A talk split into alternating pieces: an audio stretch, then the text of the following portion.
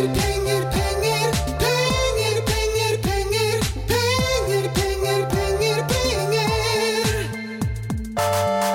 Velkommen til ny pengepod. Dette er Tom Hauglund, investeringsøkonom i Nordnett. Eh, Anders Skar er i Stockholm og leter etter ventureselskaper som Nordnett kan investere i, og for at dere skal få en enda bedre hverdag som kunde hos oss. For noen uker siden hadde jeg min første livesending, og det var med ingen ringere enn Torbjørn Kjus fra DNB. eh, I mine øyne Norges beste oljeanalytiker. Han ga oss en god innføring i hvordan oljemarkedet egentlig fungerer, og i tillegg noen spådommer om framtiden. Dere kan jo selv gjette hvem jeg har fått med i dag. Jo, nettopp Torbjørn Kjus. Velkommen. Tusen takk. Hyggelig. Eh, grunnen til at vi eh, ønsker å ha deg tilbake her i dag eh, etter Afrikaturen, eh, Torbjørn, er jo at det har skjedd en del med oljemarkedet i sommer, og ikke minst eh, har du vært ute nå og sagt at du for første gang på to år sagt at nå er markedet endelig i balanse. Det er vi jo litt spent på, så agenda for dagen tenkte jeg egentlig å ha at vi skulle snakke litt om dette med alternativ energi, og hvilken betydning det har for oljemarkedet. Snakke litt om Parisavtalen og deres innvirkning på oljemarkedet. Så skal vi ha noen spørsmål fra lytterne. Dermed er vi jo selvfølgelig da spent avslutningsvis å høre litt om ditt nye markedssyn, og ikke minst, du har også vært ute og sagt at uh, du tror etterspørselsveksten kommer til å være mye høyere enn en det man kanskje har trodd tidligere. Ja, det er ikke riktig, men jeg har sagt at eh, det kommer til å bli vekst. Ja, det blir Eh, vekst altså, jeg, jeg anser det som, eh, som given at det blir vekst, da. Ja. Fordi um, det er jo mange som uh, ser ut til å, å tro at oljeetterspørselen kan begynne å falle allerede innen 2020, liksom. Det, det er det jeg bruker litt tid i rapporten på å argumentere for at det tror jeg er svært usannsynlig. Da. Det kan vi komme tilbake til. Det blir spennende. Først og fremst, kan du fortelle noen morsomme turer, eh, historier fra Afrikaturen din? Ja, altså det kan jo virkelig anbefales, da. Det var jo eh, å sitte i en åpen bil med midt i en elefantflokk og leopard som du kunne klappa på ryggen og sånn når den går forbi. Det jo Det var litt heftigere enn jeg hadde forventa meg når jeg dro. At det ikke var noe imellom, liksom. Ja, ja. Men uh, det er ikke da du skal ha en entrecôte i hånda, liksom? Nei, jeg tror ikke det var å anbefale.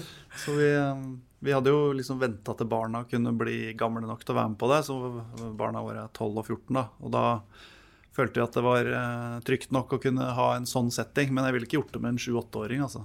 Nei, nemlig. Det, det tror jeg ikke hadde vært noe særlig. Nei, ikke sant. Det reiser seg opp i bilen og plutselig hopper ut av bilen og sånt. Ja, ja.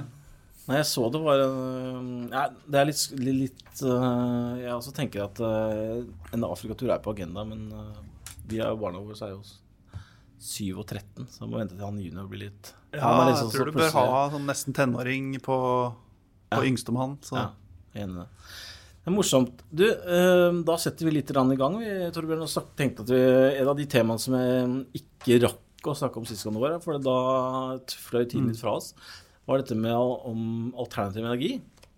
Og vi har jo hatt en, eller en pågående Parisavtale eh, som er signert av 195 land, tror jeg. Eh, og målet der er jo at, ikke, at globale temperaturen ikke skal stige med mer enn to grader. Helst ikke mer enn 1,5 grad innen 2100. Og det er først og fremst de rike landene som skal bidra, men de mindre rike kan, kan betale. Eh, I, I dette så ønsker du da mindre kull og olje, mer bærekraftige investeringer som sol, vind og hydrogen. Så hva, hva tror du, hvor mye av verdens energi i det hele tatt kommer fra, fra? Torbjørn? Ja, jeg skrev en del om dette her i rapporten min og, eh, forrige uke. Og eh, 32,9% av markedet av primærenergi i dag er, eh, er fra olje. Det er det største andelen. Og så kommer kull på ca. 30% og naturgass er vel 25 um, Fornybar, eh, hovedsakelig da i form av sol og vind, eh, har kommet opp i vel 2,8% tror jeg det var. I, BP Statistical Review er det jeg tar utgangspunkt i her, hvor de splitter dette opp i forskjellige energibærere. Og så har du hele historikken tilbake til 1965 da, på de forskjellige energibærerne her. 2,8, det var ikke mye?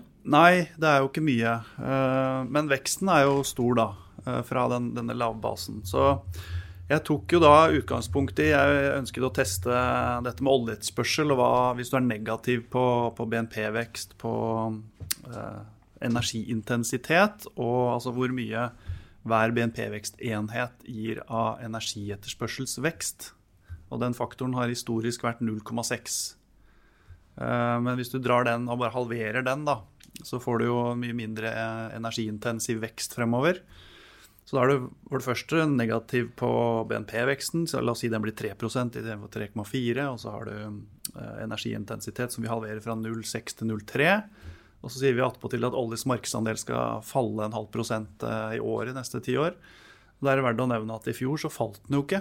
Altså Olje tok markedsandeler i fjor for første gang på 15 år. da. Interessant. Eh, ja, det er interessant, ikke sant? For det, og det er jo fordi prisene faller. Så alt dette er jo eh, Altså, energimarkedet eksisterer jo ikke i et vakuum. Hvis noe plutselig blir veldig billig, så bruker folk det.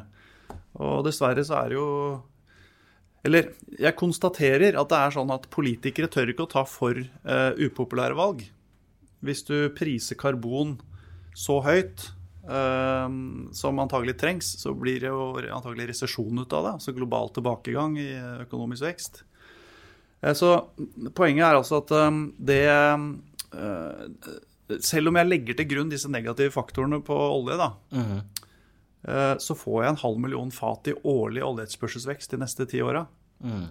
Nå har oljeetterspørselsveksten i fjor var den jo 1,6 millioner fat, og i år ligger den til å bli 1,4. Eh, Vi tror det faller ned mot 1 million neste år, da. Eh, Men, men det som er verdt å, å, å se på også, da, er jo som du er inne på, liksom, global energimiks her. Så tester jeg da ut markedsandeler. Sier at olje faller først en halv prosent, så faller 1,5 og og så 2,5 prosent i slutten av perioden fram mot 2040. da. For da er det mer, da mener at sol og vind og Ja, da blir det mer og mer konkurranse, og så kommer el elbilfaktoren inn. Uh, vi kan jo snakke litt om elbiler også, bare ta de poengene her først. Um, og så sier vi at kull ja, det faller bare kjemperaskt fra herfra og helt ut til 2040. At det faller fra eh, 30% til 10% markedsandel. Og hele tiden her så er du nødt til å holde markedet på 100 selvsagt. Mm. Så hvis noe faller så mye, som, som kull går fra, fra 30 til, til 10, ja, da må noe annet opp, og da må det være sol og vind, da, hovedsakelig. Um, du må nok også legge på litt uh, kjernekraft her um, for å uh, veie opp litt. Og så, så må jo antagelig ikke ta ned naturgass uh, noe særlig, fordi at noe må generere den, all den kraften som blir borte fra kull. Fordi selv om du er bare helt ekstremt optimistisk på vind og sol, så ser jeg at eh, hvis jeg drar da vind og sol opp og erstatter alt dette kullet som blir borte, eh, så nås likevel ikke togradersmålet. For det er, en, det er et budsjett, karbonbudsjett, da, ifølge London School of Economics, de forskerne der, så har de sagt at Og dette er gjengitt i andre rapporter. De har sagt at eh, dersom eh, vi forbrenner mer enn 900 gigatonn CO2 etter 2013, så eh, ryker det målet. Eller det vil si det er 80% sjanse for å nå togradersmålet hvis vi holder oss under 900 gigatonn utslipp etter 2013. Og det er et budsjett, da, ikke sant? På hvor- 2013? Fra ja, etter 2013 og fremover. Mm. Så på et eller annet nivå Du starter målingen på null i 2013, og i det øyeblikk du kommer til 900 gigatonn CO2 sluppet ut, mm. så, så ryker det målet, da. Det vil si det er budsjettet brukt opp, karbonbudsjettet. Eh, og det, og, men hvis vi holder oss under det, så er det 80% sjanse for at du når togradersmålet. Så på den måten så kan du kalle det et slags sånn magisk tall, de 900 gigatonn CO2 i totale nye utslipp etter 2013. Mm. Og for å få til det, da så I de scenarioene jeg nevnte nå, så ryker det 900 gigatonnene i 2039. Da okay. Da er vi ferdig brukt opp. Da, har, altså, Da, da ryker de to gradene. Nemlig. Eh, Så for å få til at vi skal holde oss under de 900, så må eh, olje, gass og kull nærmest ned i null innen 2050. Det må ned i null innen rundt 2050. Vi har rundt 35 år på å få det til null. Det, er nesten, nesten, en, og den, Med mindre du kan ha eh, Med mindre vi får carbon capture and storage, altså at du kan fange karbonutslippet fra kullkraftverk f.eks. og lagre det, mm. så det ikke slipper ut. Da, da kan scenarioene endre seg. Men det har jo gått veldig treigt med den delen av, eh, av markedet. Det, det har liksom ikke vært noe særlig fremdrift der. og det, Man har holdt på i, i årevis. Og det er, ser fortsatt for dyrt ut da med carbon capture and storage, at det kan ha, ha blitt en sånn global eh, stor ting. da. Nå er det, kan du si, det er jo en slags license to operate for et kullselskap etter hvert, da. Kan man jo tenke seg. Og kanskje også for olje og gass. Men, eh, men det ser ut til at det er det som må til, for det går ikke an også forvente at For det, hvis jeg tester dette her ut, hva som skal til, så må vinden vind og sol og den biten av markedet må opp i 75% markedsandel innen 2050. Det er også ja, det er Altså, helt hvis du ser bildet for deg, jeg har jo tegna disse bildene i, i charts i rapporten min, da ser man hvor usannsynlig det rett og slett ser ut. da. Det må være totalt eh, altså Selv om det har vært sterk vekst i de siste par åra, så må det bare Det, det må ha en rett strek som går rett Altså, oppover. jeg følger jo det solmarkedet ganske tett selv, faktisk. Og det, og det ligger vel nå på sånn, sånn 60-70 gigawatt, er det det jeg er ikke helt, jeg tror det er 60-80 i vente i år. Og det vokser sånn 10% i året. Og det er, ikke, det er ikke nærheten å ha nok produksjon eller Da må altså ramp opp til å kunne dekke, som du sier. Nei, altså, jeg, jeg syns ikke det ser særlig sannsynlig Nei, ut. da.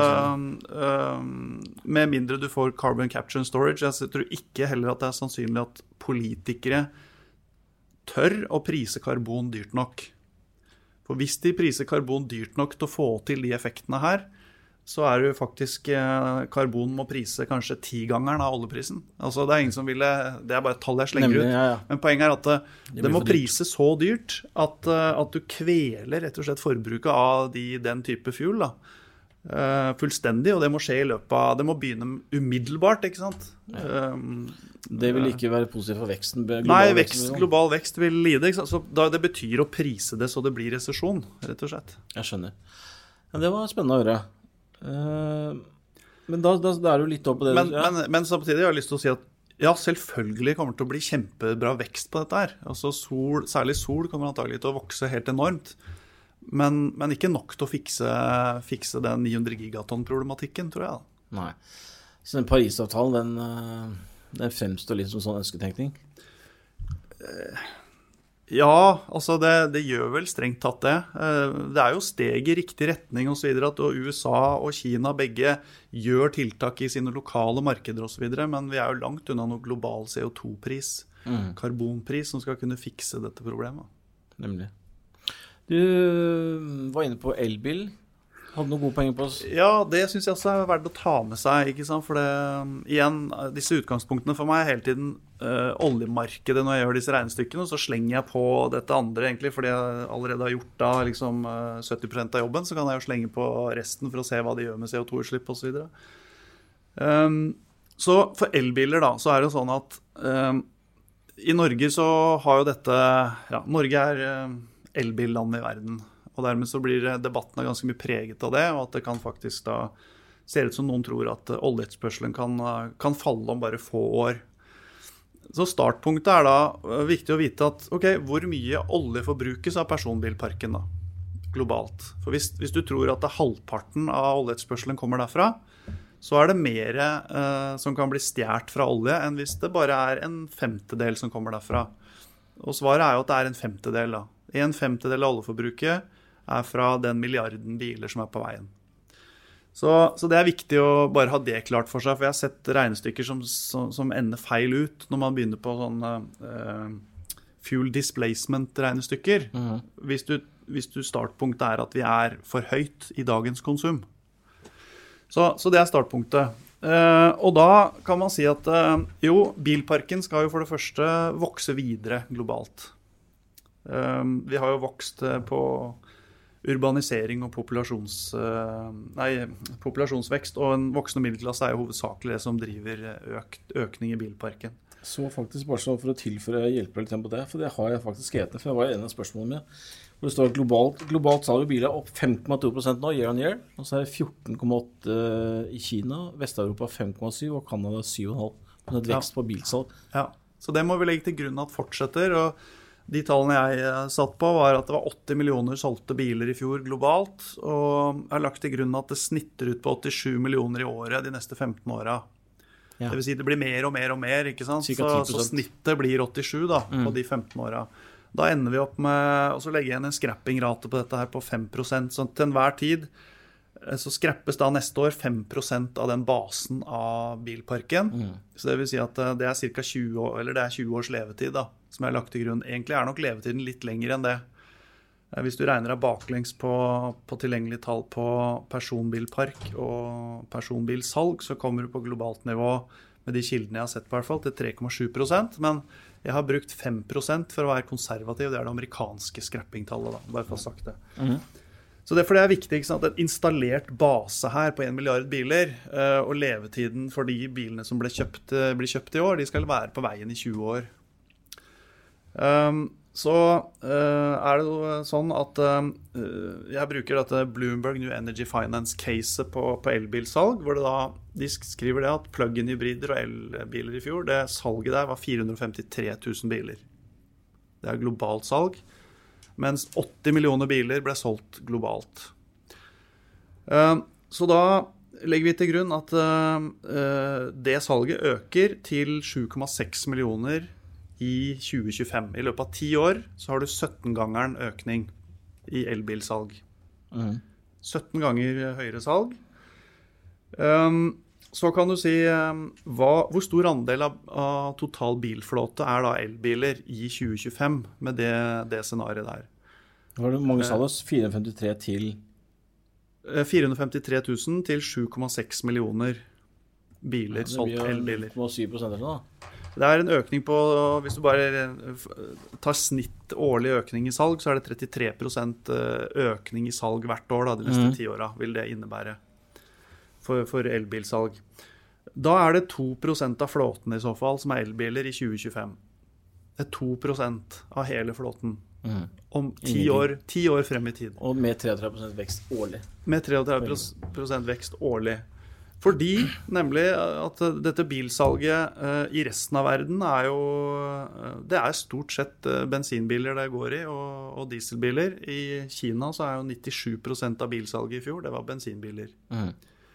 Og, og det samme gjelder i USA. Så det er de to viktigste landene, sel- selvsagt. Det har jo veldig lite for seg å diskutere norske forhold, egentlig, når det gjelder konsum og alle. Vi, vi Ja, det, det sa du sist. En halv million fat eller noe? Nei, vi er ikke på det heller. Vi er på 200 000 fat om dagen. Og sånt. Ja, Kan jo, eh, Vi skal ikke bruke så mye tid på det, men man kan jo på en måte diskutere litt om, om den strategien til myndighetene og er litt feilstått rundt el, elbilen. Altså Hva det har kostet myndighetene å subsidiere disse elbilene i Norge, er jo enorme summer. Jeg har jo til og med fått meg en elbil selv, første gang. Jeg, altså, jeg gikk jo fra en sånn 63 AMG eller bensinsluker til, til elbil. Så han borte på Mercedes gikk jo helt bakoversveis når jeg sa jeg skulle eh, gå på, på elbil. Men jeg kjøpte meg sånn Mercedes B-klasse. Og jeg, jeg kunne ikke vært mer fornøyd. Altså. Det er helt fantastisk. Og ikke minst hvor mye penger du sparer på å drive og slippe bompenger og forsikring. Altså, det er enormt hvordan det er blitt subsidiert. Ja, det er jo et poeng også det at eh, vi i Norge så har vi verdens billigste kraft og verdens mest stabile kraftnett. Vi, er, vi, har, vi har de to tingene i tillegg. Så tenk deg at hvis du sitter i Bangladesh da, og så skal du ha deg en ny bil, du står mellom en, kanskje en Toyota Crown eh, som går på bensin, eller en, eh, en Nissan Leaf. Ja, og så sier du at ok, Leafen koster eh, eh, Det var 20% billigere for Leafen, da. La oss si at det, det skulle vært tilfellet. da. Du hadde jo ikke turt å kjøpe den likevel, du, for du veit ikke om du får lada den bilen. Nei, det For det er jo ikke noe stabilt eh, nett der, og du har, ikke, du har ikke ditt eget eh, solkraftverk på taket heller i Bangladesh. På personlig basis, i hvert fall. Eh, Så, så det er jo det er, det er en del bøyger der, men, men veksten kommer likevel til å bli enorm. Og i land som jeg tror, Det som er poenget tror jeg for, for Norge, og det, de argumentene som jeg syns er valide argumenter, er jo at vi blir på en måte en slags fyrtårn, da. Som kan kanskje inspirere resten av verden til å kanskje tenke i de baner.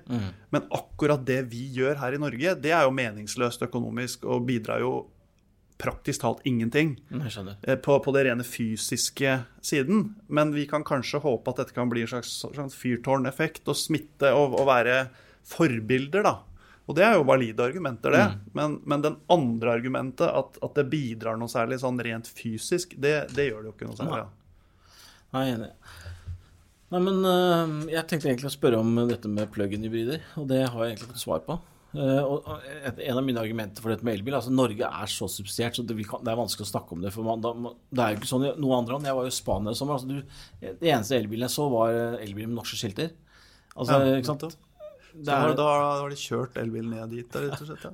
ja, for at det, det, kjøper du den Mercedesen jeg kjøpte, så kosta kliss ny ut av fabrikken 300 000. Altså, det er jo en vits. Den koster 600 000 i Tyskland, ikke sant.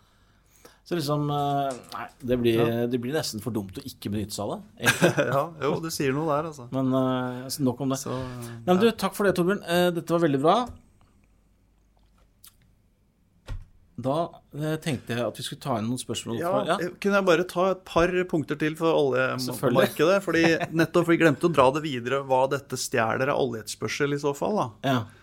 Og det jeg kommer til da, med, med de eh, forutsetningene jeg har lagt inn her, så kommer jeg til at det stjeler en halv million fat om dagen fra oljeetterspørselen i 2025, da. Den økningen på elbilene. Ja, elbilsalget. Så det- oljespørselen ville vært en halv million fat om dagen høyere i 2025 hvis det ikke hadde vært noe elbilsalg. Men da er jeg nysgjerrig på I dag er jo forbruket rundt Er vi på 96 eller 95? Ja, akkurat på, på bilparken så er det 20 millioner eh, fat om dagen som kommer fra disse personbilene. I dag? Av 95, ja. Ja, og Ja. i 2025 hvor Og i 2025 så får jeg da at eh, det stiger fra 20 til 24 millioner fat om dagen. Eh, Det ville vært eh, 24,5 millioner fat om Nei, vent, da, nå sier jeg feil. De 24 millioner fat om dagen, det er i 2030. Ok. Um, så jeg kommer fra 20 til 24 millioner fat om dagen i 2030. Uh, I 2030 så har det stjålet 1,6 millioner fat, dette elbilsalget. Så da ville det vært da ville det vært 25,6 millioner fat per dag eh, etterspørsel fra bilparken. Men istedenfor så blir det 24. Nemlig. Men det er like da fullt en, en økning i etterspørsel fra, på petroleum, da. Selv om, selv om da elbilparken har stjålet fra olje. Og, det, og ikke minst må du legge til at, eh, at da legger du til grunn 33% vekst årlig. Og det er ganske heftig. Ja, det er, det er en heftig vekst. Mm. Så- Det er 17-gangeren på ti år, da. Jeg ser, jeg ser det i USA og sånn. Altså det, sånn Teslaer og sånn, det er ikke så interessant å kjøpe det der borte. For det første kjører du over lengre strekker. Og en Tesla er jo like dyr som en Porsche, nesten. Det er bare at vi har så innmari dårlig Så dyre avgifter her i Norge. Så liksom den Teslaen kommer veldig gunstig ut for nordmenn. Men for en amerikaner så, som kjører ofte langt og mye, eh, så vil det jo være mer naturlig å ta en bensin eller diesel. Da. Ja, og det gjør det jo dessverre også, sånn Ja. sett, for eh, hva skal jeg si sant? miljøutslipp og sånt. Så, så er jo det dessverre, fordi de kjøper jo nå Det har jo vært forunderlig å se på den grafen, men markedsandelen for light trucks, da, Mm. den har nå passert 60 Um, For halvannet år siden så var det 50 Ja. Eller to år siden så var det 50% og da var det eh, så, så faller altså prisene på bensin, og da skal alle ha svære pickup trucks, pick trucks. Ja, alle disse svære. Så det, det, du ser hvordan amerikanerne reagerer på det. da. Mm. Og det er jo direkte linket til oljeprisfallet. Altså Ja, veldig linka til det, men det er også linka til en, en bedring i økonomien og fallende arbeidsledighet, da, for så vidt. Pluss at de kjører da, kjørelengden går opp, da. Nemlig. På både lavere pris og lavere ledighet, da. Bra. Ok, da skal vi gå litt videre. Da tenkte jeg å ta noen uh, spørsmål fra en lytter som heter Jon. Hei, Jon. Uh, jeg snakket med han forleden dag, og så fikk jeg en mail av han uh, hvor han hadde noen spørsmål. For da nevnte jeg for han at jeg skulle ha deg i studio. Det er veldig hyggelig at vi får inn spørsmål også. Nå var det sånn at jeg forberedte lytteren til at du skulle komme. Så sånn skjedde det. Da har han tre spørsmål. Eh, Kommer OPEC til å klare å opprettholde eller øke sin produksjon i neste årene? Ja, OPEC eh, vi, vi tror at det blir en økning i produksjonen fra OPEC. Men det kommer ikke fra Saudi-Arabia, og det, det kommer ikke fra eh, Iran og heller ikke fra Irak. De har på en måte gjort unna, Iran og Irak har gjort unna sin, stort sett sin ramp-up nå. Eh, For de neste to åra så tror vi ikke det kommer noe særlig mer der. Når det gjelder Saudi, så tror vi de Altså De har også hatt en voldsom ramp-up nå de siste par årene, og det er for å feede to svære nye raffinerier som har blitt bygget. 800 000 fat totalt i kapasitet. Så de måtte rampe opp. Samtidig så har de da valgt å ikke ta ned eksporten sin for å feede de raffineriene. For det kunne de valgt. De har, der har du den kampen om markedsandeler, at de vil beholde det markedet de hadde. Så Dermed så økte de produksjonen sin for å feede de raffineriene istedenfor å røre noe råoljeeksport. Så de har kapret markedsandeler av raffinerte produkter, bensin, diesel, jetfuel, residfuel osv. Eh, der- Det er der de har tatt markedsandeler på raffinerte produkter. Men de har ikke noe mer oppstart nå av nye raffinerier på de neste to åra. Så det betyr at det er ikke noe grunn til å forvente seg noe videre ramp-up for å feede noe, den type eh, ny kapasitet. Pluss at rig-counten den har falt eh, det siste halvåret i, i Saudi. Eh, Så vi tror at den Saudi-produksjonen det blir en sesongvariant, hvor de nå, akkurat nå er på rekordnivå på 10,7 millioner, eller egentlig var de på 10,6, og så tipper vi de er på 10,7 nå. Eh, Men det skal ned igjen ut mot jul, for da bruker de mindre olje selv internt i Saudi. For det er om sommeren de trenger å generere kraft til airconditioning. Så det svinger opp og ned ganske kraftig. Så da går også produksjonen følger det litt ned. Og så går det opp igjen til neste sommer igjen, til det nivået vi er på nå. Det er det vi tror skjer med Saudi. fordi vi regner hjem at de ikke har noe eh, særlig mer reservekapasitet. De har, vi regner hjem en sånn nameplate-kapasitet der på 10,8 millioner fat om dagen. Men det er en for, og nå produserer de 10,6. Ja, hva sa jeg nå? 11,8 er det vi regner hjem som kapasitet, og de produserer nå 10,6. Ok, så, 1,2 1,2. Men eh, en av forutsetningene vi legger til grunn der, er at den reservekapasiteten som var der, headline reservekapasitet i eh, 2008, når, eh, når oljeprisen var på vei mot eh, 150 dollar fatet, eh, den var ikke reell spare capacity da. For det var tung, sur olje som ikke ville lønne seg å raffinere. Eh, Men nå eh, er, har raffinerikapasitetene utvida seg globalt, og det er reservekapasitet på upgrading units osv. Altså, fleksibiliteten i raffineriindustrien er nå sånn at det ville lønt seg å raffinere den type olje. Og da kan vi telle det som reservekapasitet i dag. Så det har vi talt med. Hvis vi ikke tar med det, så har vi ikke noe reservekapasitet. For det vi gjør ellers, er at vi sier OK, de maksa i 2008. Mm. Da produserte de 9,5. Og så tar vi en decline på det, på 3% og så legger vi på alle prosjektene som, er lagt, som de har starta opp etter 2008. Og så er det siste grepet vi gjør, nemlig disse eh, 1,2 millionene, som vi, som vi gir dem ekstra i reservekapasitet. Det er jo questionable. Mm. Hvis vi ikke legger, gir dem de 1,2, så har de praktisk talt ikke reservekapasitet nå. Nemlig. Men vi tror de har noe reservekapasitet. da. Men på bottom line, de skal ikke videre opp. Så det er Emiratene som skal opp. Mhm. Det er Kuwait som skal opp. eh, og så har vi lagt til grunn at vi får litt tilbake igjen fra Nigeria og Libya. Eh, og så har vi nøytral sone, som er da Saudi og Emiratene som eier denne eh, to oljefelter sammen. Som kalles nøytral sone. Der skal det være en oppstart igjen, har vi lagt til grunn i neste år. Så ja, det blir en økning i OPEC som vi har bakt inn på rundt eh, 700 000-800 000 fat om dagen fra, fra nå til slutten av 2018. Og med Venezuela? Ja, Venezuela har vi lagt til grunn faller eh, jevnt og trutt gjennom 2017, og, og så stopper vi fallet der eh, på eh, når vi starter 2018. Så Venezuela er det eneste landet vi har lagt til grunn at faller, og da faller de ned vel til sånn, jeg tror vi har lagt inn 1,7 millioner fat om dagen. Det faller ned til det. I dag er de vel på 2,2. Så du sier at det blir en, OPEC, en økning fra OPEC på ca. 700 000 fat i, innen slutten av 17?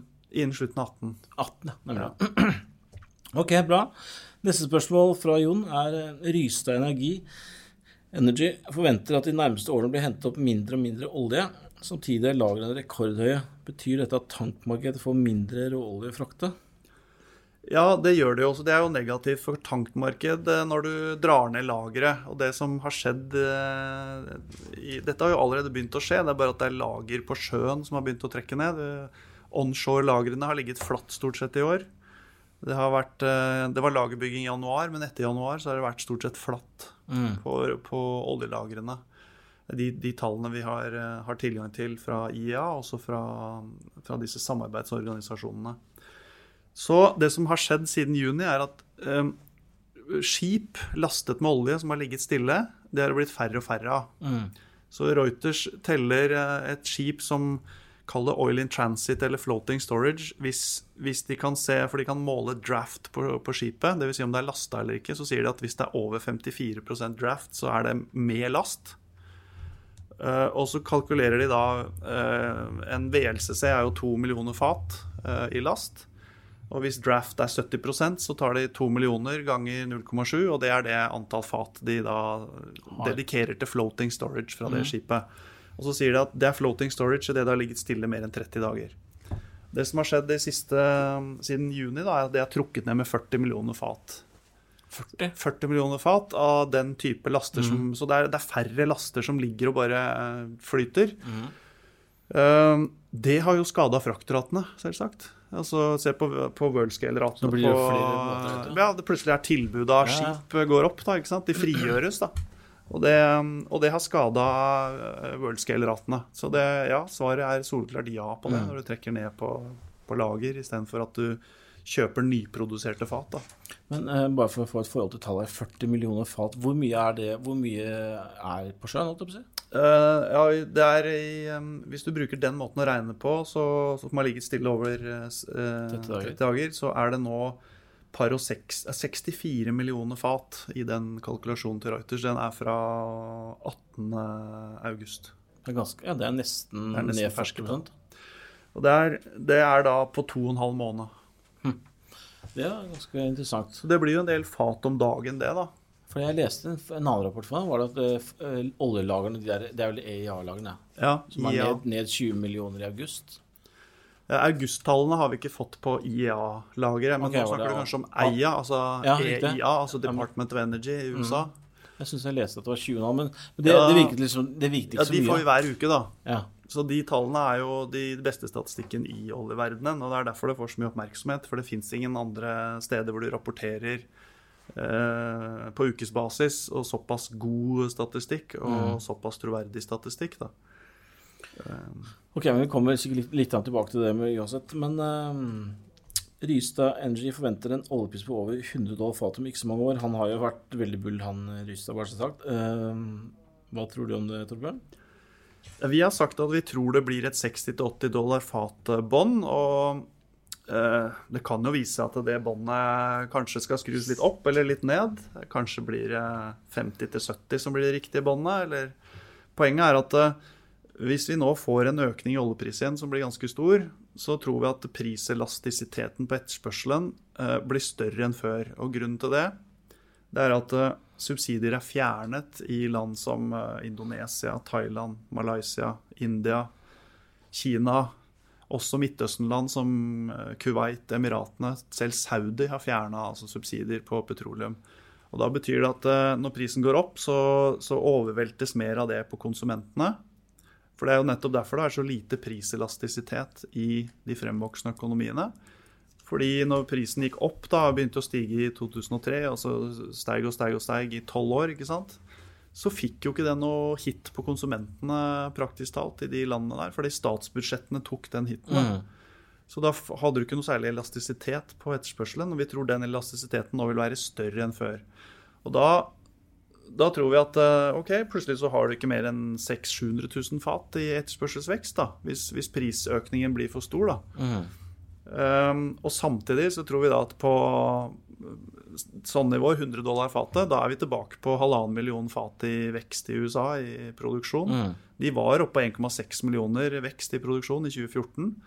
Ressursgrunnlaget er ikke blitt borte, det er bare blitt uh, satt på vent, holdt jeg på å si. Og vi er sikre på at ressursgrunnlaget i hvert fall holder de neste fem åra. 2030 er et annet issue som blir helt umulig å komme i mål på. Men for de neste fem åra så er det nok ressurser til at du kan få vekst igjen på 1,5 million fat om dagen.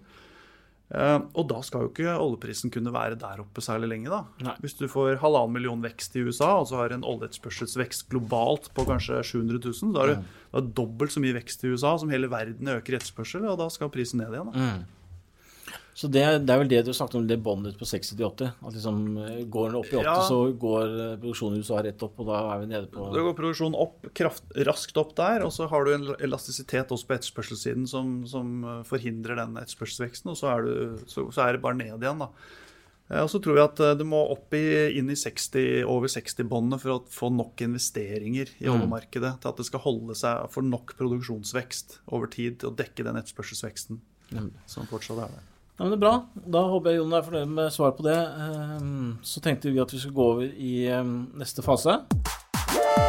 Bra, Torbjørn. Eh, Da skal vi over på mye av det vi egentlig kom hit for å snakke litt om. Dette med ehm, dine nye spådommer, og ikke minst eh, grunnen til at jeg hadde så lyst til å komme i dag, at du var ute nå og sa at nå er markedet i balanse på første gang på to år. Så kanskje du kan eh, snakke litt om dine Ja, hva som har skjedd siden, eh, siden du snakket om Ja. det sist? Um, Det er egentlig det vi har, har påpekt en god stund, at det er tilbudssiden her som gjør hovedjobben. Uh, Det har vært god etterspørselsvekst i 2014 og 2015. eh, Men det er en funksjon av at prisen har falt. Det er jo ikke, det ikke noe sånn revival her på økonomisk vekst som har gjort det.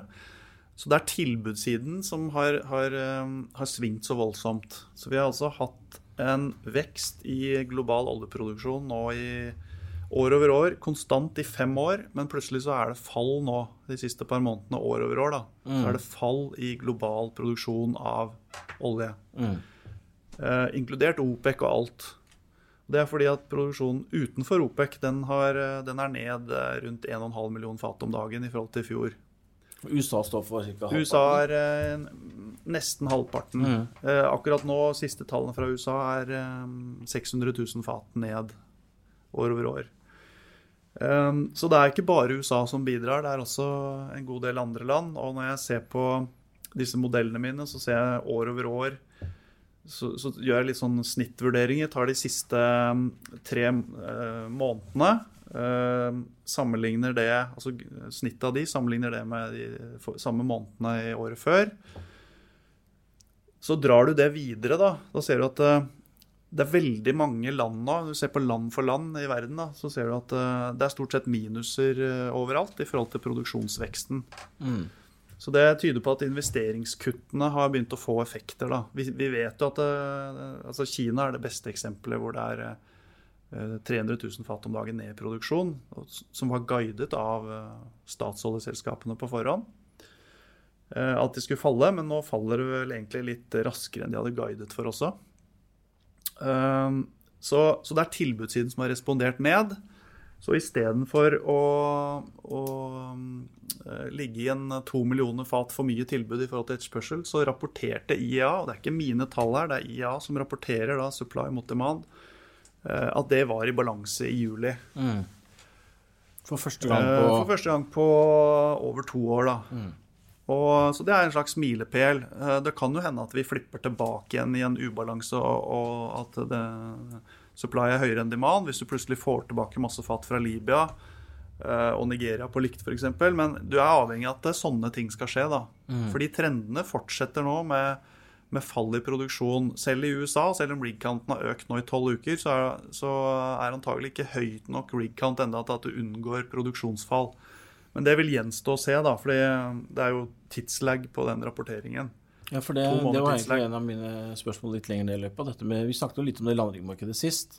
Og det har skjedd veldig mye. Så Canada er jo Jeg mente det var 60 rigger, nå er det 150. Så der har det skjedd ganske mye. Og i USA er det vel nå 450. Det er vel opp en 78 rigger eller noe hvis jeg ikke tar feil. Ja, 408 oljerigger. Mm. Eh, så har du sikkert lagt på gassriggene i det andre, Mm. andre tellingen. Men oljeriggene er det jeg teller, da, og det er 408 er det eh, som det er nå. Så det har økt med jeg tror det er 90 rigger jeg, på 12 uker. Og du sa til, ja. sist- Ja, 400, 318 rigger bånda det på. Ok. Og nå er det riktig, nå er det 408. Ja. 408. Eh, Og så sa du til meg sist at eh, den måtte opp mye for å unngå et fall i produksjonen. Hvordan Ja. ligger vi an i løypa på det? Jo, det jeg sa, og som fortsatt ser ut til å funke i mine modeller, er at når vi har rundt 420 rigger i arbeid, med den siste tilgjengelige riggproduktivitetsrapporten i USA, hvor det da bare sier at du bruker den eh, bidrag per rigg, som er det mm. siste, siste tallet, da er det nok antall rigger. Da er vi omtrentlig på nok antall rigger nå til at det ikke skal falle videre. Ok. Så det har skjedd en del. Ja. Men uh, det vi fort, argumenterer for, er jo da at uh, vi trenger en ganske solid vekst fra USA. Vi må ha en 700 000-800 000 fat om dagen i vekst. Uh, og det må skje i 17, 18, 19 og 20, eh, 17, 18, 19, 20. Så vi har fire år hvor vi er nødt til å ha vekst i produksjon. For å unngå Ganske sterk produksjonsvekst fra amerikansk side for å, for å holde oljemarkedet i en balanse. Akkurat. Og da Nemlig så 420 landrigger, da er vi i balanse. Da, da, klarer da de unngå, da klarer de å unngå videre fall, ser det ut som for meg. Nemlig. Det som kan bli spennende å se nå, er Nå har jo rig-counten økt raskere enn jeg har putta inn i modellene mine de siste tolv ukene. Det er et snitt på 7,5 rigger i uka. Jeg har putta inn i mine modeller at vi skal ha en økning på 10 rigger i måneden. Og det har dratt 30 måneder fremover. Så hvis dette recounten fortsetter å øke i det tempoet her, så kommer det mer tilbud enn jeg har lagt inn Mm. i mine balanser. Men hvis det ikke gir en eh, produksjonsvekst uh, ut fra det, disse recountene, så må det bety at uh, haleproduksjonen faller raskere enn det som er, ligger i modellene mine og de fleste andres modeller. Jeg har putta inn 5% årlig fall etter de første tre åra. Mm -hmm. For det er nesten alt fallet gjøres unna på år 1, 2 og 3.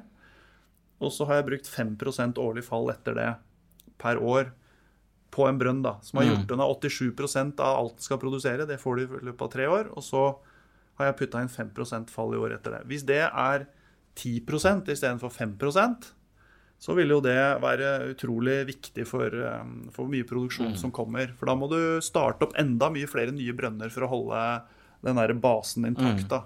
For da, da, blir de, da blir de stående lenger på feltet. Ja, så det blir rett og slett et raskere Du får et raskere fall på, de, eh, på disse halene Mm. enn det jeg per nå har bakt inn i modellen min.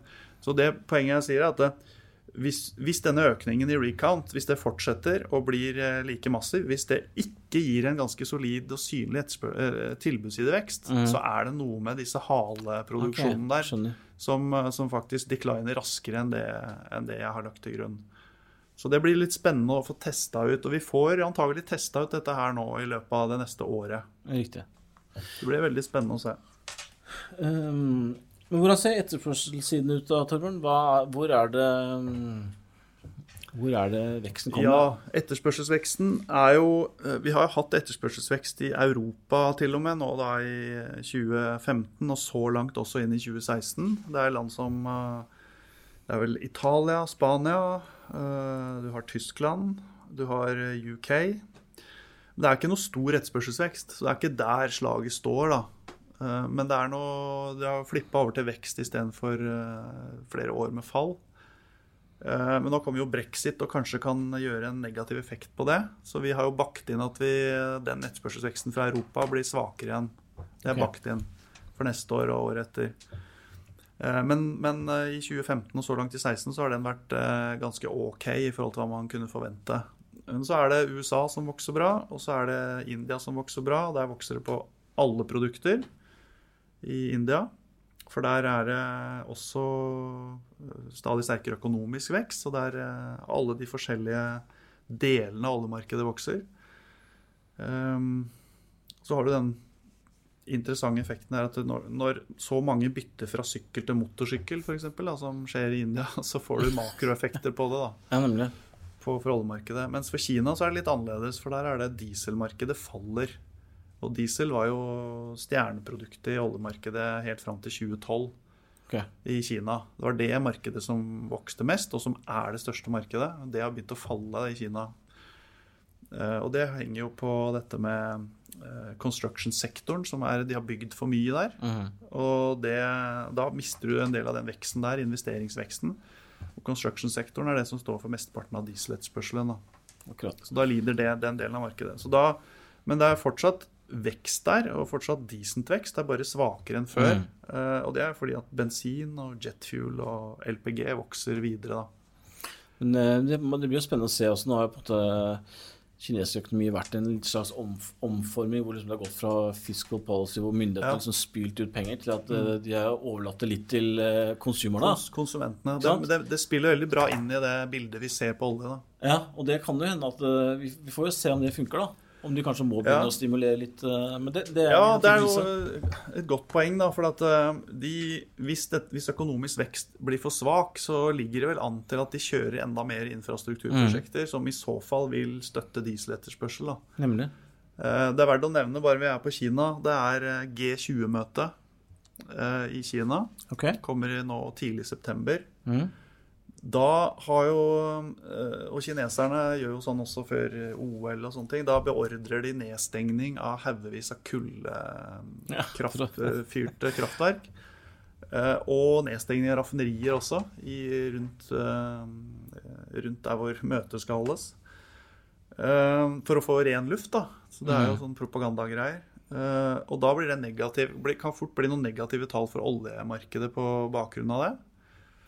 Eh, Fordi raffinerigjennomstrømningen vil da lide under det. Altså Nemlig. appetitten for å kjøre råolje. Um, og så har vi attpåtil hatt um, flom da, i viktige deler av Kina, som har tatt ned muligheten til å kjøre bil osv. Så, videre. så det har vært uh, allerede en hit på i hvert fall 100 000 fat om dagen pga. den flommen. Okay. Så kommer det G20-møtet i tillegg. Så det kommer til å være noen negative tall fra Kina som kommer inn antagelig pga. de to faktorene der. Jeg skjønner. Spennende. Du, eh, en ting som jeg vi har lyst til å høre litt om med deg, eh, som jeg ikke har nevnt eh, for deg før, det der med depletion rate. Som er Tidligere så har det, vel vært sånn halvannen til to prosent, som er egentlig Kan ikke du fortelle litt hva det det, jeg tror det, var, det, er, det er vel rett og slett bortfall av felt, felter som må erstattes? Nei, det er, det er egentlig ikke bortfall av felter. Det er altså et, et felt har en produksjonsprofil. Ja.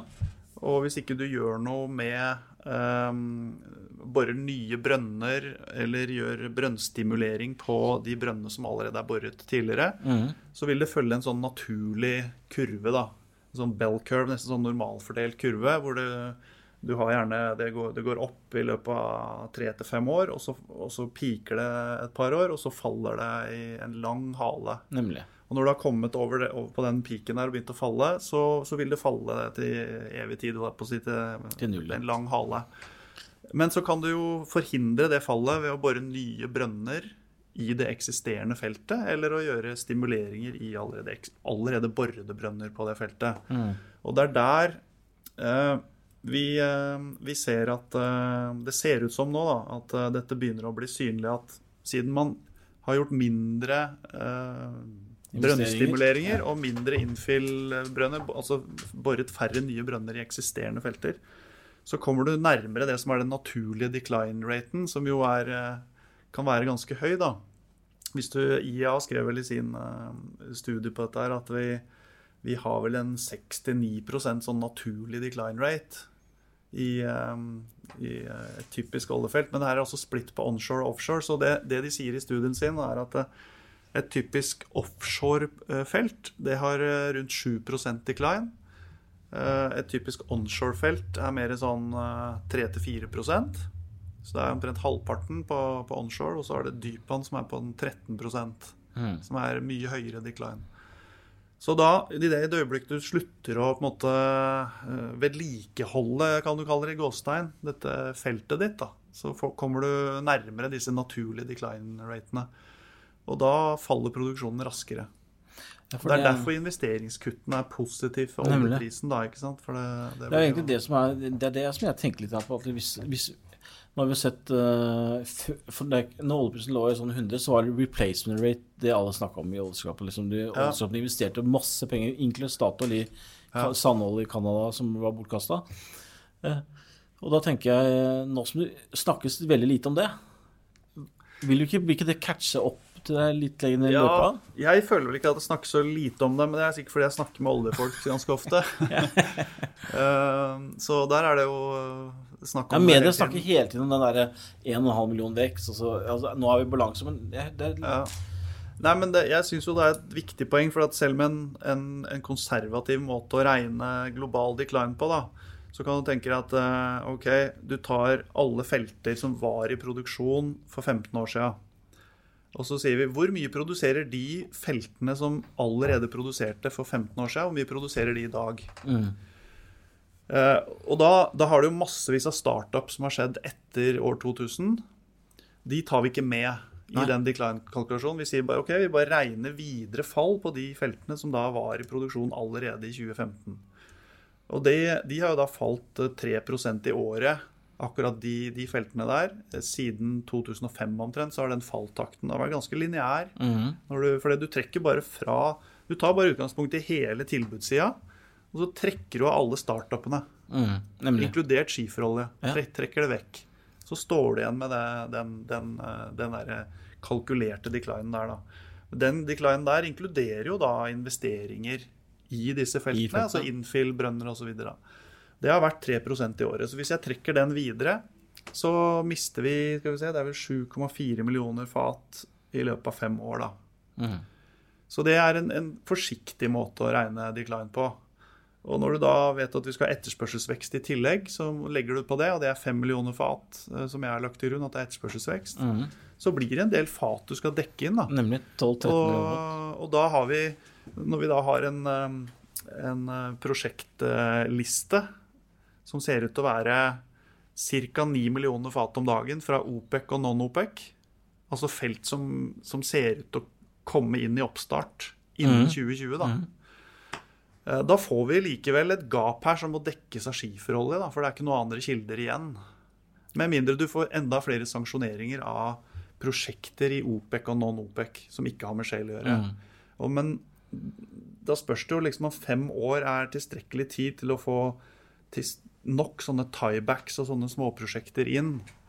eh, Til å, dekke, til å øke de eh, som jeg snakker om, de ni millionene til å bli noe mer, kanskje ti eller elleve. Da trenger vi mindre shale i så fall. Mm. Men sånn som den lista ser ut i dag, så vi er nødt til å ha mer sanksjoneringer, ser det ut som. Og så, og så må vi ha en solid vekst i skiferolje igjen. Hvis den veksten blir for stor igjen, som sagt, da, bare, da må jeg ditche den for, forutsetningen om 1 million fat eh, vekst i oljeetterspørsel i året. Og så blir det mer vekst i skiferolje hvert år, og så skal bare oljeprisen ned igjen. Mm. Men eh, Så det er derfor jeg, jeg tror det kan bli sånne mye kortere sykler, da. Det er jo ikke, det er jo mange som har vært på den samme ballen, at nå skal syklene bli kortere. Og det er veldig mye logikk som tilsier det, at eh, siden skiferoljen er såpass responsiv Det vi ser vi jo på recounten også nå. Det tar ikke så lange tida før recounten kommer opp, og da skal også produksjonen begynne å reflektere det. Eh, Og alt dette her går mye mye raskere enn vi har vært vant til inntil skiferoljen kom. Men jeg var jo øh, og veldig overrasket over hvor at det tok så lang tid før produksjonen i USA har falt, spør du meg. da, Fordi landriggmarkedet har jo falt til en fjerdedel av hva det var. Og, men det, det husker jeg spurte deg om gang før, og da sa Ja. du at det, var, at det er en del lager, og de produserer Ja. på bedre felter og alt det greiene der. Men Ja, ja, altså de har jo altså Produktivitetsforbedringene har vært enorme, men så er det det også å riste ut hvor mye som kommer av um, at man beveger seg mot de beste feltene, er litt vanskelig, da. ja, ikke sant? Eh, Men, men man kan definitivt måle at hver rigg borer liksom eh, 10-15% lengre per år, nærmest, i de laterale brønnene. Boretiden går ned. Spødd Spud-to-spud-raten, hvor lang tid det tar fra, for en rigg da, fra mellom jobbene, rett og slett, i snitt, det, det, det, det går ned. Så alle disse tingene her er jo forbedringer som, som antagelig er vunnet for evig tid. Ja. Men i det øyeblikk du går løs på dårligere acreage, og kanskje skal ha dårligere drilling teams som kommer inn, som ikke er like godt trent som de få teamene som er igjen i dag, osv., så, videre, så, så, så bør det en del sånne matrix uh, forverre seg. Um, men det er helt uh, Det har jo vært lite fall i produksjon i forhold til eh, fall i, i rigg-count. Så hver rigg har blitt mye mer effektiv, og de jobber på, på de beste områdene. Og da har de vært ekstremt uh, resilient. Det har falt 800 000 fat fra toppen. Jeg vet det. Og så har du en fjerdedel liggende. Ja. Så man kan jo da stille spørsmål om hvor lett det er for de, om, om det er kanskje, jeg, bare stiller et åpent spørsmål hvor lett det er for de å bare få produksjonen. Det kan, kan, kan hende at det er litt vanskeligere enn jeg tror, men det, det blir jo veldig tiden vise. Ja, jeg tror jo dette er en ganske lineær eh, industri eh, i forhold til eh, den eh, offshoreindustrien vi kjenner best i Norge. Det er jo praktisk talt ikke noen letekost, det er ikke noe sånn geologisk risiko å snakke om. Nei. Det er bare å spytte inn tilstrekkelige ressurser i antall rigger, antall fracking teams, um, hvor mye sand du skal ha, ganske sånn lineære forhold. Putter du inn nok, så blir det veldig mye produksjon. Det er nesten given. Er, men igjen, for å få til det, så skal det jo være lønnsomt, og du skal ha tilgang til den kapitalen som trengs.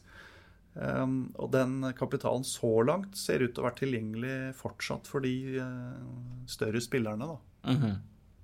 Nemlig.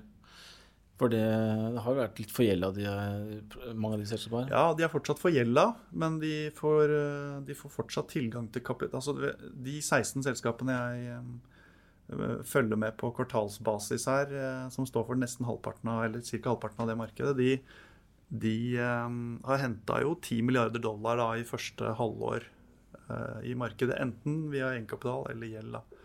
Og det er, det er båndgjeld. Ja, nemlig. Torbjørn, eh, tiden igjen flyr fra oss eh, når du er på besøk. Men eh, jeg tenkte jeg skulle ta et, eh, et eh, siste spørsmål til deg. Og det er jo OPEC.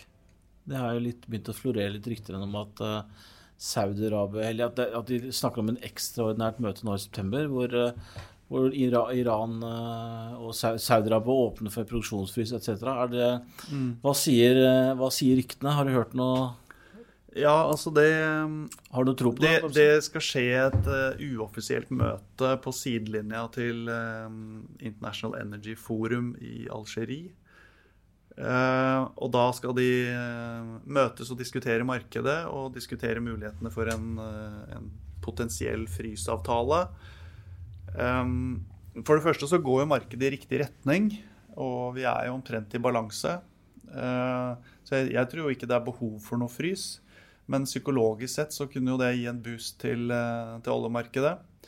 Eh, Det er en litt større sjanse for at de kan komme en slags enighet der, i og med at Iran nå er tilbake til der de var i 2012. Ja, for de sa, de I sa Doha-møtet så var det jo ikke det. Nei, da sa de at vi må opp til fire millioner fat, var det ikke? Ja, og de snakka om fire, og der er de fortsatt ikke. Men, men eh, det ville vært veldig rart hvis de har kapasitet på fire nå, når de ikke hadde det i 2012. da. ja, nemlig. Så, for det var jo 3-6-3-7 de lå på før det embargo kicka inn. Og hadde gradvis falt ned dit etter 20, 2008. Nemlig. Det er ikke blitt investert noe der Så nå de har på ikke de fått årene. investert noe på de årene. ikke sant? Nei. Så, så jeg, jeg tror jo ikke kapasiteten deres er fire millioner nå. Eh, Så, men det betyr at uh, Iran nå er, eh, burde være noe lettere da, å få uh, med. seg i en sånn deal. For, og Iran må jo være med hvis det skal bli noe deal. Men det som forrige gang var også var litt sånn Det så jo ut som en deal var i havn i april, i det Doha-møtet. Eh, Men så ombestemte jo Eller så bestemte den eh, Bin saudiske det det? bin Salman, eh, visekronprinsen, at eh, Iran må være med, hvis ikke så blir det ikke noe. Mens oljeministeren til Saudi hadde gitt inntrykk av at Iran ikke trengte å være med for å få en frys, men ble overstyrt, da. Um, det var interessant å merke seg også hvordan dette det, det spillet med Russland bak der så, så ut til å henge litt sånn sammen med Du så jo Russland var ute og sa nå går vi ut av Syria. Det skjedde jo rett før eh, Doha-møtet. Okay. Og eh, mange har, en del har spekulert i om var dette at eh, Gjorde Russland det som en, nærmest en betaling til Saudi for at Saudi skulle være med å fryse? Hadde oljeministeren til Saudi sagt at, eh, eller via forhandlinger med russerne at ja, vi, vi skal få til en frys her, vi, men vil ha et eller annet igjen i Syria. Nemlig at Det, trekker kan, altså det er mange sånne Mange spekulerer i sånne politiske agendaer. Og så så du at Russland etter det igjen har bare dundra inn igjen i Syria, da. Så, så det, russerne virka veldig pissed off etter det forrige Doha-floppen. Doha-floppen, da. Jeg skjønner. Så det er ganske mange spennende issues. Så du er litt mer åpen for at det kanskje faktisk kan komme Ja, noe Ja, risikoen, hvis vi kaller det det og det, De investorene som hadde gått short i markedet, vil jo da se på dette som en halerisiko som har økt. Og dermed så turte de ikke å holde de short-posisjonene etter at det begynte å være snakk om den frysdealen.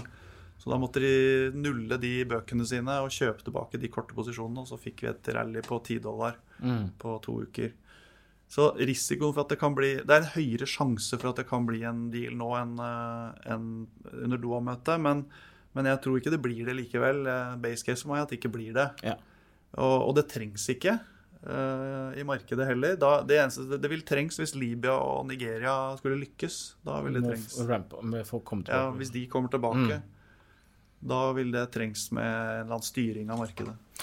Bra, da skal vi avslutte der, Torbjørn. Jeg tenkte, så eh, Dine estimater nå er vel eh, Du har ikke endret banen, men du har satt 55 utgang av året, har du ikke sagt? Jeg har sagt eh, ja, 55 for, for Q4, og så har jeg sagt 65 for 17. Ja. Du sa etter Q2 17 i sist gang, var det? Eller er Ja, nå har jeg satt en kvartalsoppløsning for første gang på, for Q4, altså Q1, 2, 3. Skal jeg holde fire kvartaler foran meg, liksom. Så Ah, ja. neste, neste gang jeg slipper en rapport, så gjør jeg nok det samme. At jeg setter fire kvartaler foran. Så nå har jeg sagt vel 55 og 60 og 65 og 65. Riktig. Så du tror at eh, vi er på 65-tallet neste år, i hvert fall? Ja, sånn inn i Q2 og Q3 neste Nemlig. år, så har vi satt sommer. eh, 65. Da håper vi det skjer. Ja, vi får for litt vi får se. Vi, eh, Men det er også verdt å nevne at det er klart at du vet jo at du aldri treffer på nivåene her. Så det er egentlig, man gir jo et signal om hvilken retning man tror markedet skal gå. Av og til så treffer du nære på et eller annet kvartalstall og sånn, men de gangene du treffer liksom innafor en dollar, så er det jo bare flaks. Det er jo bare å si. Det er ikke noe går ikke an å regne hjem at, du skal, at oljeprisen skal treffe et eller annet nivå i et kvartal. Nei, og jeg tror nok det at spesielt eh, sånn som vi snakket om sist gang, at nå er det oljemarkedet blitt så mye spekulanter og pensjonsfond og alt som sitter og trer dette her. Så det kan bli drevet vel så mye av psykologi som eh, det fysiske markedet. Ja, ja, du kan, du kan dra deg av gårde i eh, en retning bort fra fundamentale forhold i flere måneder. Ja, Bare på rent sentiment og penger som flyter inn og ut. nemlig. Og rent fysisk også, har vi jo sett at i januar så ble olje solgt negativt. Altså det vil si en produsent, eh, Flint Hills, tror jeg det het, oppe i bakken, som året før hadde fått 50 dollar fatet for tung, sur olje. De måtte betale 50 cent per fat for at noen skulle ta oljen deres i januar. Såpass. Så det er jo også interessant. Bare merke seg Ja, ja. at, eh, at det går an. Ok, Torbjørn. Eh, tusen takk for at du kom og delte dette her med våre lyttere. Så Ja. håper jeg at vi, vi ses så sikkert en annen gang også.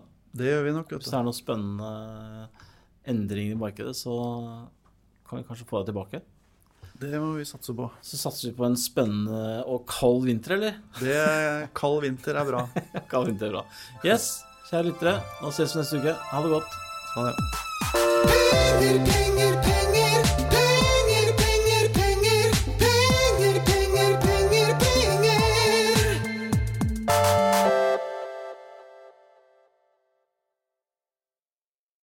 Denne podcasten skal anses som markedsføringsmateriell, og innholdet må ikke oppfattes som en investeringsanbefaling. Podcasten er kun ment til inspirasjon og informasjonsformål. Nordnett tar ikke ansvar for eventuelle tap som måtte oppstå ved bruk av informasjonen i denne podcasten. Les mer på disclaimer-siden på nordnett.no.